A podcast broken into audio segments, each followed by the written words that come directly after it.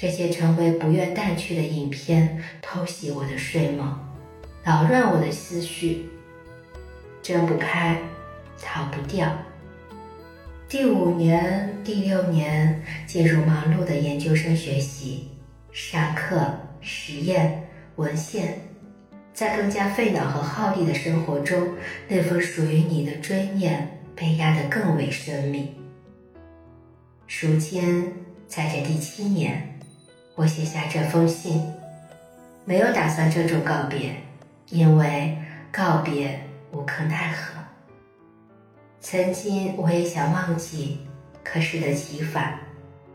高中本就是一生的一个片段，这一部分才有你的影子，有深刻，也有模糊。我会接纳，我不会丢弃。我让时间去冲刷，让它很平静的躺着。我藏起来的那些期待、憧憬、不安与失落。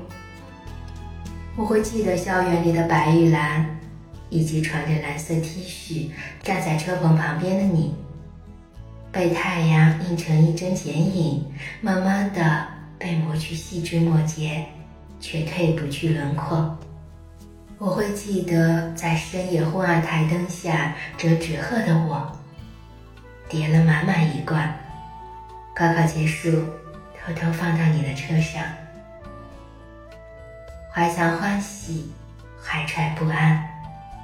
我无数次梦见你，在讲台上的你，或撑着讲台，或捏着粉笔在黑板上板书，或拿着试题看着我们，真实又混乱，让人分不清梦境与过往。我也还是梦见晚自习给同学解惑的你，课前在教室里说笑的你。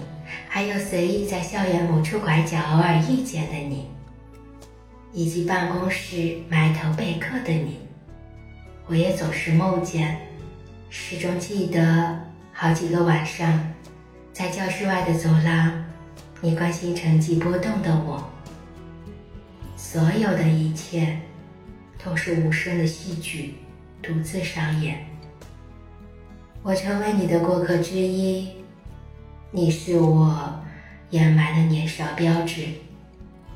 如今的我还在成长，逐渐成熟，没有了所谓的年少悸动，没有了偷偷咪咪的小把戏，也没有了暗自的酸涩。回想，还会觉得那时候的幼稚、青涩、少女心，还会觉得好笑。